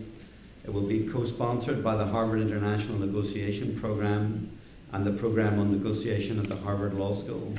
So we're in for a very dynamic session led by one of our RPP working group faculty members and great supporters, Professor, uh, Professor Daniel Shapiro, who is founder and director of the Harvard International Negotiation Program, associate professor of psychology in the Department of Psychiatry at Harvard Medical School, and affiliate faculty at the Program on Negotiation. So, Professor Shapiro has pioneered cutting edge research and practical interventions to improve the way people negotiate and resolve conflict. And he consults globally for government leaders and ethno political groups in conflict. And we know uh, will have many valuable and useful insights to share with us. So please come. The session will also feature a response by the Reverend Septemmy Lakawa of Indonesia, who's visiting professor and research associate within the Women's Studies and Religion program here at Harvard Divinity School. So it's a session not to be missed. So we encourage you to join us um, and to RSVP early. Um, it'll be standing room only. Um, so we've also set up a new mailing list. Uh, so if you've not yet filled out your online mailing list form, even if you've received emails from us in the past, because we're such assiduous communicators, please be sure to visit our, P- our RPP website and fill out the online form if you wish to receive uh, future announcements. And finally, the RPP as a fledgling program would benefit greatly from your support for its present and future activities. If you'd like to help us bring the initiative's aspirations into reality, um, uh, be a regular volunteer or support our programs and their growth, please be in touch with RPP's research associate, um, activist, and organizer extraordinaire, uh, Leslie Hood, whose contact information you can find on the website. So please do support us in every way you can. And thanks again to Liz for all her work in uh, this evening's session and for much else that she does uh, for this initiative. So we know that m- many of you are eager to meet others interested in these issues and make connections. So at the end of every colloquium, after the formal program, we invite everyone to stay for an informal reception and desserts um, until 9 p.m. Um, or 9 a.m. tomorrow morning. No, 9 p.m. Um, so you're most welcome to join us for that if you wish. So there will be refreshments and some desserts and lots of people to talk with. So do please stay. And once again, thank you so much for our present uh, um, Professor Funk. Thank you. Thank you. And uh, I wanted to also um, uh, thank Dean Hempton for hosting us here. And also uh, watch out for our next, ser- next lecture in the series, uh, Islam and the Practice of Peace. Thank you. Thank you.